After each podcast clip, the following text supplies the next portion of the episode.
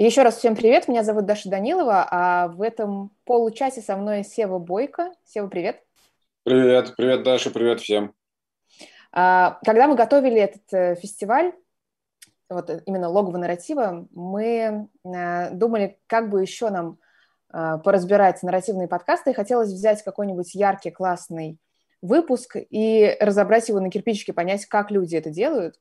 Мне давно было интересно, как ребята из BBC, из русской службы BBC сделали выпуск э, в поисках изобретательницы санитайзера. По-моему, просто очень крутой выпуск, очень интересный, очень насыщенный.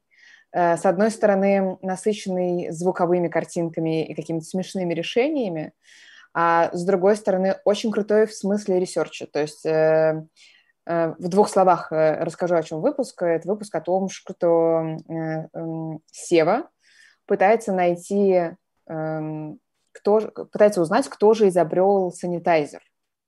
И весь выпуск построен именно на вот этом исследовании, да, Сев? То есть ты э, идешь э, сначала в одни источники, потом в другие, читаешь кучу каких-то книг, ну, по крайней мере, как это звучит э, на выходе, да, э, связываешься с кучей американских исследователей, ученых, э, пишешь какие-то ассоциации. Короче, кажется, что ты работал над этим подкастом год.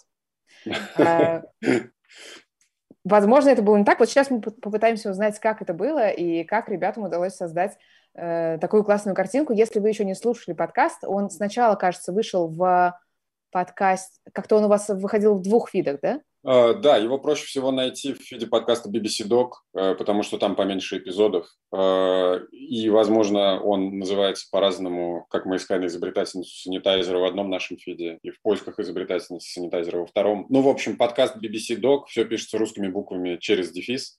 И там этот эпизод можно послушать. Ну, я думаю, что наши любимые организаторы запустят ссылочку в канале, вот, uh-huh. чтобы потом можно было послушать. Окей. Okay. Э, SEO подготовил очень интересную э, презентацию, которую вы можете видеть на своих экранах. Сев, ну давай начнем с того вообще, как пришла идея э, сделать выпуск о санитайзере. Почему именно санитайзер? Выпуск вышел в апреле 2020 года, в самый разгар пандемии. Uh, да, собственно, в самый разгар пандемии мы задумались над тем, как продолжать освещать эту пандемию в подкасте «Что это было?». И это была довольно непростая задача, потому что к этому моменту уже все, в том числе и мы, рассказали истории врачей, записали дневники тех, кто сидит на карантине, пообщались с заболевшими и так далее и тому подобное.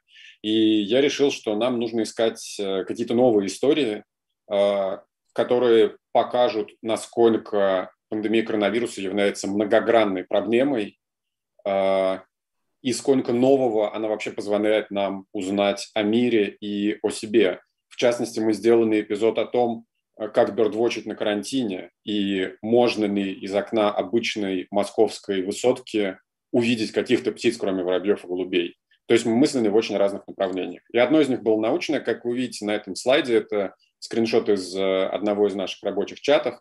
Я начал ресерчить э, вопрос о том, какие новые вещи пришли в нашу жизнь, из-за пандемии. И какие повседневные э, рутинные вещи можно считать символами пандемии. Естественно, я вспомнил маску, перчатки и санитайзер. И вот здесь вы видите мой первый пич для ребят, где я пишу про то, как были изобретены маска и перчатки. Это довольно забавные э, научно-популярные истории. Но когда я начал ресерчить санитайзер, выяснилось, что прямо сейчас в американских медиа очень много пишут о женщине, которая якобы в 60-е годы 20 века изобрела этот санитайзер. Это медсестра из Калифорнии, латиноамериканского происхождения, совсем молодая в 60-е годы девушка, которая э, вот выступила с таким инновационным предложением. Э, спирт в форме геля использовать в больницах для того, чтобы медсестры могли быстро помыть руки без использования воды и мыла. Слушай, ну, ну я извини, я тебя перебью. Вот судя по переписке, которую, которую мы видим на слайде, э, ты с самого начала понимал, что это, это, этой медсестры не существует. Ну, у меня были большие сомнения в ее существовании. Естественно, для цели питча я заточил как бы эту идею. Но понятно, что нужно было проверять, есть она или нет. Не только нам было понятно. Э, параллельно с нами, например, эту историю расследовало издание Angeles Times. Вот. Mm-hmm. То есть, в общем, это довольно логичный с журналистской точки зрения ход попытаться установить, существует ли эта женщина на самом деле, связаться с ней и расспросить ее, как она изобрела что-то, что сейчас э, помогает нам справляться с пандемией. Потому что в подкасте, кажется, ты, да, ты держишь вот эту интригу, ты не говоришь, что э, это выдуманная медсестра. То есть э, изначально вы заходите с того, что это как будто это действительно происходившая история. Ну, смотри, есть э, объективная реальность, которая заключается в том, что если я проверил э, десятки источников и приложил все усилия и не нашел этого человека, и то же самое сделало американское издание Los-Angeles Times и пришло к такому же результату, то, скорее всего, этого человека не существует. Но, безусловно, остается 1% вероятности э, того, что эта женщина действительно была, и по каким-то причинам мы не можем сопоставить ее имя, вынурнувшее из аналов истории, с реальной персоной. Но mm-hmm. мое расследование было совершенно честным и справедливым. Я не играл никакую роль, пытаясь выяснить, существует она на самом деле или нет. Я делал свою работу честно. Я, правда, проверял все возможные зацепки.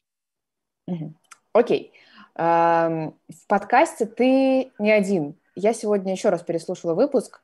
Там звучит, кажется, семь голосов сотрудников э, BBC или каких-то людей, которые, кажется, э, выступают вот именно не в качестве экспертов э, или твоих собеседников, а именно в качестве людей, озвучивающих подкаст.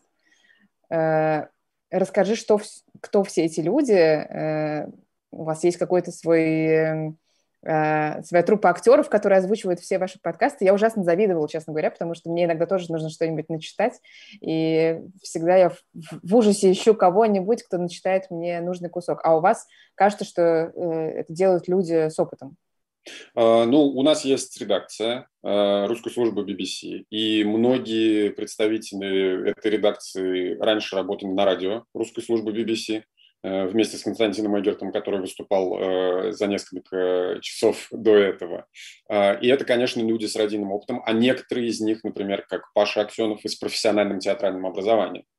И, например, для подкаста «Пассажир Йомаймару», который вышел у нас на этой неделе, мы использовали несколько десятков голосов своих коллег, и, в общем, это совершенно нормально. Но я бы отдельно хотел остановиться на Вите Нехезине. Э, это мой коллега, с которым и товарищ, с которым мы, в общем, запускали подкасты в русской службе BBC. А, и, собственно, изначально, когда мы начали работать над эпизодом, мы поняли, что ему нужен ведущий и рассказчик, и это два разных человека. Это видно на слайде. А, я скинул ему первый драфт сценария, и он мне написал, что это можно разделить на тупого ведущего и всезнайку расследователя.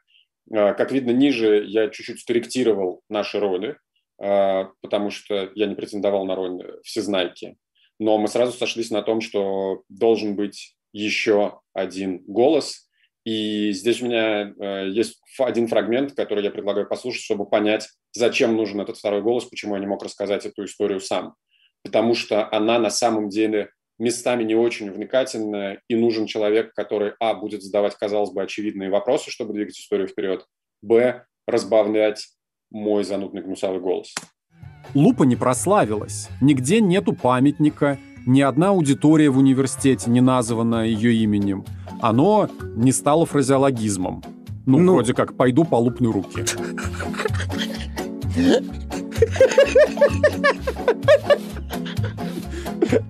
Короче говоря, изначально ты не столько задавался вопросом, кто изобрел санитайзер, сколько хотел узнать подробнее конкретно, кто такая Лупа Эрнандес, правильно? Си, сеньор.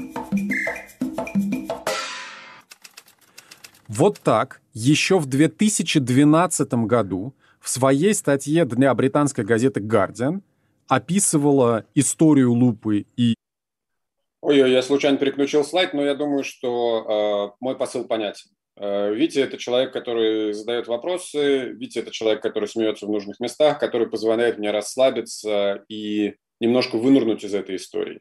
Ну, а вот, собственно, э, Паша Аксенов и Оксана Чиш, которые э, участвовали в записи этих голосов, в тот момент, в разгаре была пандемия, все сидели на локдауне, э, теоретически у нас была возможность, поскольку мы СМИ, воспользоваться журналистскими пропусками и приехать на работу, но тогда это было совсем небезопасно, поэтому ребята сделали вот такие домашние студии, которые вы можете видеть на этой фоточке. и вот что они там записали.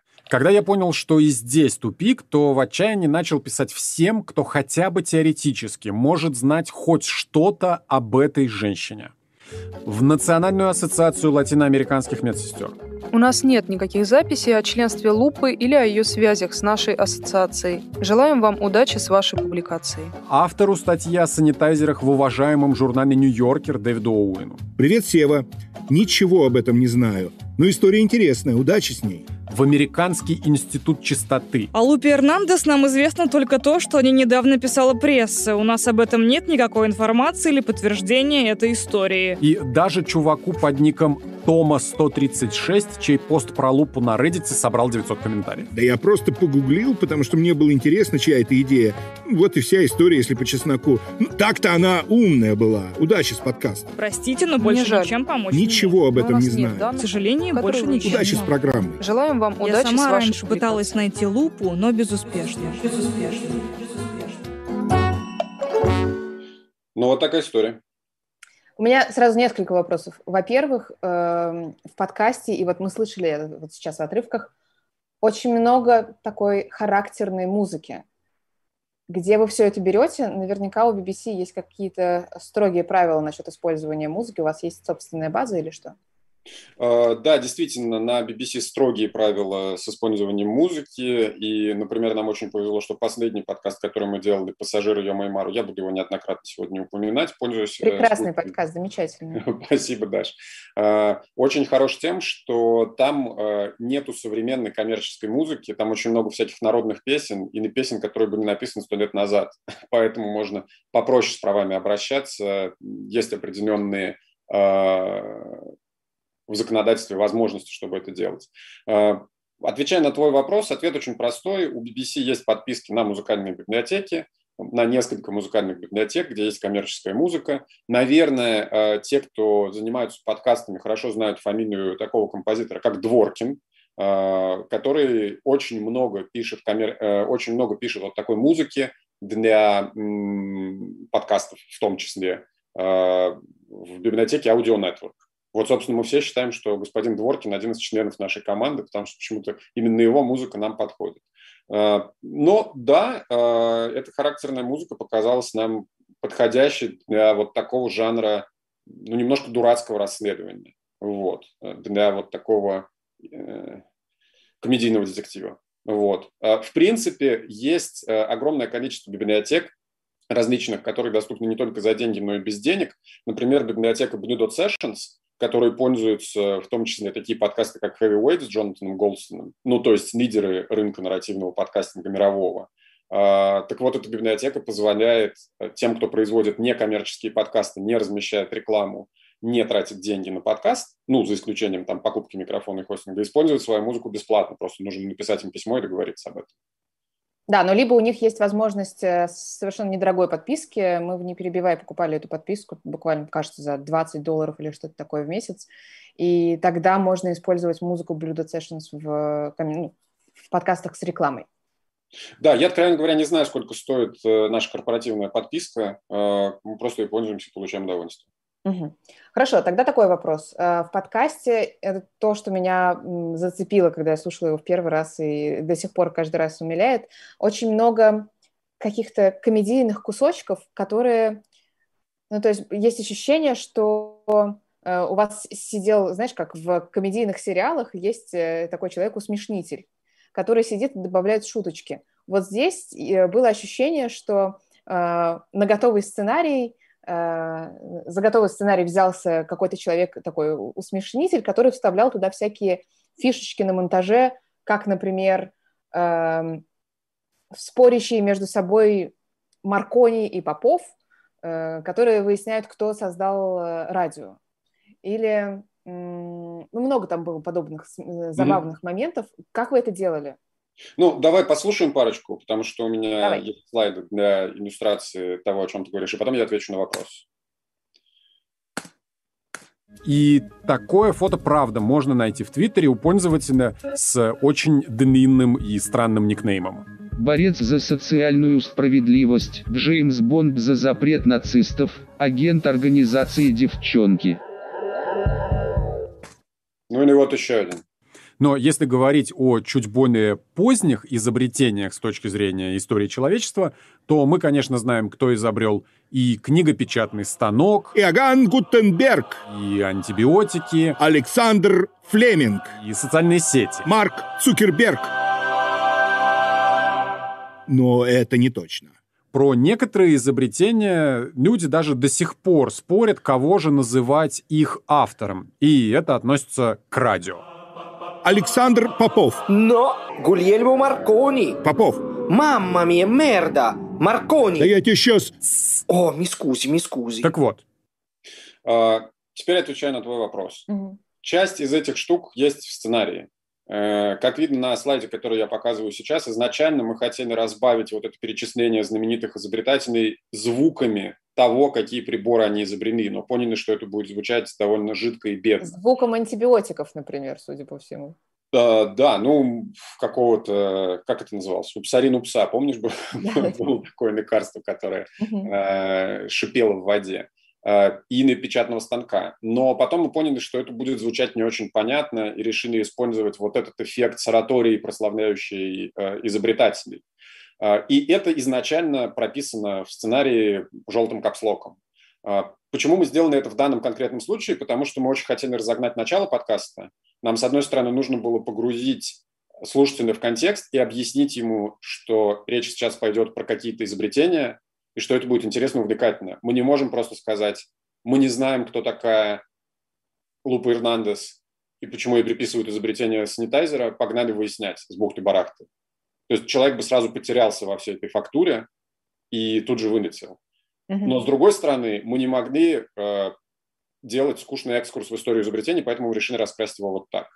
В том, что касается с роботизированным голосом анонимного пользователя Твиттера, но поскольку этот пользователь Твиттера анонимный, и мы в подкасте даже подчеркиваем, что мы не знаем, мальчик это или девочка, и никнейм этого пользователя выглядит так, как будто бы он сгенерирован э, каким-то безумным мозгом или случайным компьютером, мы решили использовать э, компьютерный голос.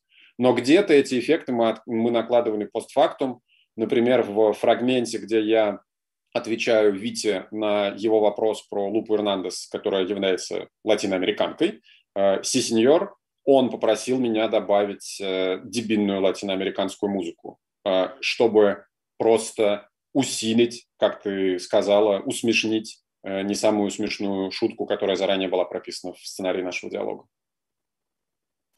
А эм, вот этот диалог, который идет между вами, ты полностью прописал его текст эм, и, скажем так, на, на записи делал вид, что это э, непринужденная беседа? Да, да. Это делалось именно так. Безусловно, мы меняли какие-то формулировки, когда зачитывали эти реплики, или на записи нам могло прийти в голову, что какой-то вопрос звучит неестественно, и он здесь не нужен, или что его нужно переформулировать, или что его нужно спустить ниже по сценарию. Но в целом, да, это все было прописано. Другой вопрос, что я прописал всю канву своей истории и всю канву сценария, а Витя прописал свои вопросы и свои реплики уже к этому сценарию.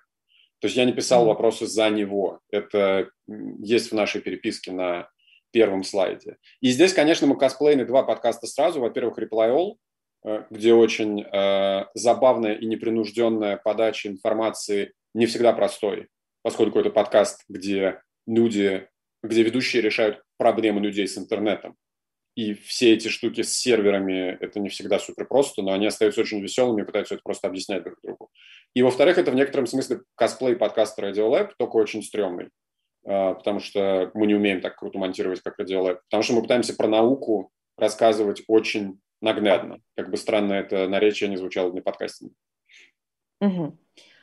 Окей, тогда у меня вот какой к тебе вопрос. Расскажи, как ты работал с э, поиском материалов, потому что кажется, что ты э, перелопатил просто тонну всего, нашел миллион источников, э, написал тысячу писем.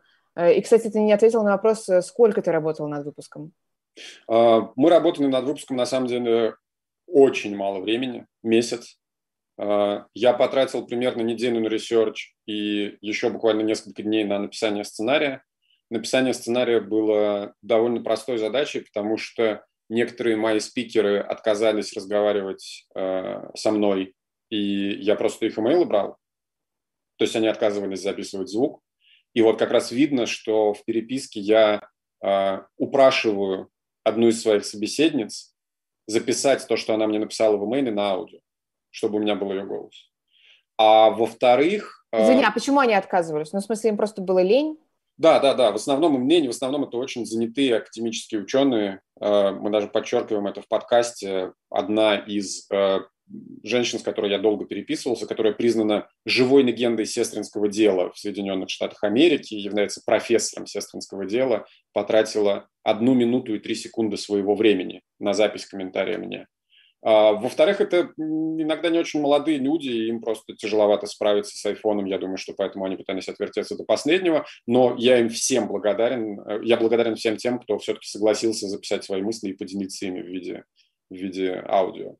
А, вот, так что частично мы использовали имейлы, их просто нужно было переначитать разными голосами, с одной стороны. С другой стороны, там, где у нас было готовое аудио, мы не всегда хотели его переозвучивать, мы просто включали это оригинальное аудио на английском языке, и сверху я пускал свой пересказ, что значительно убыстрило работу над подкастом. Это ну, профессор... У тебя, там есть, у тебя, извини, у тебя там есть э, два варианта, как вы озвучиваете, э, ну, да, как вы делаете перевод. То есть в одном случае есть э, наложенный дубляж, который полностью совпадает с тем, что... Да, буквальная переозвучка, да. Да, а в другом смысле ты пересказываешь своими словами то, что говорит человек, и при этом периодически э, возникают фразы этого человека на, да, на да. плане. Да, давай послушаем один пример, кстати, давай. у меня есть в том числе из-за пандемии Бета стала проводить исторические онлайн-экскурсии на страничке музея в Фейсбуке.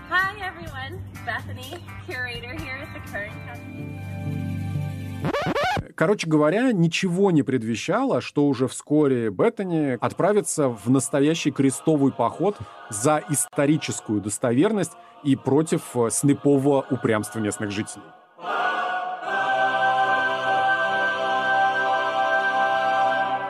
Ну, здесь я подрезал немножко сам фрагмент, поэтому он звучит несколько неестественно, но в целом, да, мы используем монологи этих людей для иллюстрации, с одной стороны. С другой стороны, поскольку речь идет о местами довольно нудной научной фактуре, мы э, сжимаем это повествование, переводим его в косвенную речь, чтобы объяснить все быстрее и проще. Но чтобы доказать, что мы не выдумали это из головы, мы местами даем выплывать оригинальному голосу рассказчицы, которая действительно называет те фамилии, о которых мы говорим, и на те года, о которых мы говорим, чтобы даже слушатель, не знающий английского языка, мог понять, да, и правда, эта женщина, наверное, имеет это в виду, он не взял это из головы. Угу. Вот, э, собственно, говоря о том, как шел сбор информации, сбор информации шел очень просто. Э, я гуглил все, что связано с этой историей, писал людям, которые пишут об этом в интернете. Я думаю, это довольно очевидно из тех фрагментов, которые я поставил. И пытался выяснить, э, собственно, что они знают об этой героине и откуда они взяли эту информацию. И это на самом деле не очень сложная работа. Как вы видите в приведенной здесь переписке, это просто Ctrl-C, Ctrl-V бесконечному количеству ученых. Дорогой профессор Ларсен, дорогой профессор Вострод, дорогой профессор Сивулка, дорогой профессор Томс, меня зовут Сева Бойко, меня зовут Сева Бойко, меня зовут Сева Бойко. Теоретически мы могли записать это в звуки и сделать еще одну такую нарезку моих бесплодных исканий академических ученых, которые что-то знают об этой изобретательнице. При этом ты же писал письма еще в кучу каких-то там типа национальных ассоциаций латиноамериканских медсестер, фан-клуб какого какой-то группы, которая была известна в 60-е годы. Где ты искал все их контакты? И вообще, как ты, как ты выбирал все эти э, организации? Ну, то есть ты же не, не заходил в Google и не писал э, организации, связанные с санитайзером? Или как вообще? Нет, ну, местами я и так делал, в том числе. Но, во-первых, это все-таки так или иначе честное журналистское расследование. Вернемся к тому, с чего мы начинали. Например, а, когда исследовательница Беттани Райс, чей прелестный голос мы уже слышали, а, рассказывает мне о том, что в городе, где якобы родилась эта женщина, а, действительно была группа, где женщина с таким же именем пела, я просто иду в интернет, гуглю эту группу, нахожу фан-сайт и пишу на этот фан-сайт. А, то есть, ну, это одна ниточка, за которой тянется другая, за которой тянется третья. А потом я связывался с различными исследователями, которые подсказывали мне направление на расследование. Например, если просто загуглить «История санитайзера в Америке», сразу выпадет статья автора «Нью-Йоркера», и я написал этому автору письмо. Ну, во-первых, прочел саму статью, во-вторых, написал письмо. И он сказал мне, вы можете обратиться вот в эту компанию, которая первой выпустила э, санитайзер в качестве, э, ну вот, в том виде, в котором мы его знаем, да, на полках супермаркетов. А вот еще есть Американская ассоциация медсестер, а вот еще есть вот такая организация. То есть я просто проверяю все зацепки, которые мне дает жизнь. Это на самом деле очень похоже на то расследование, которое ведут в детективных фильмах люди. Они идут к одному свидетелю, он ведет их к другому свидетелю, тот ведет их к третьему свидетелю, и все они находятся в поисках вот этого пропавшего человека, missing person. Угу. Скажи, а когда ты начинал работать над, подка- над подкастом, ты понимал, что он может э, привести тебя никуда, что ты можешь не найти ничего про э, эту героиню, да, про изобретательницу санитайзера, э, не найти, э, откуда вообще пошли слухи о ней, ну, то есть не получить какого-то ответа, к которому ты идешь весь подкаст.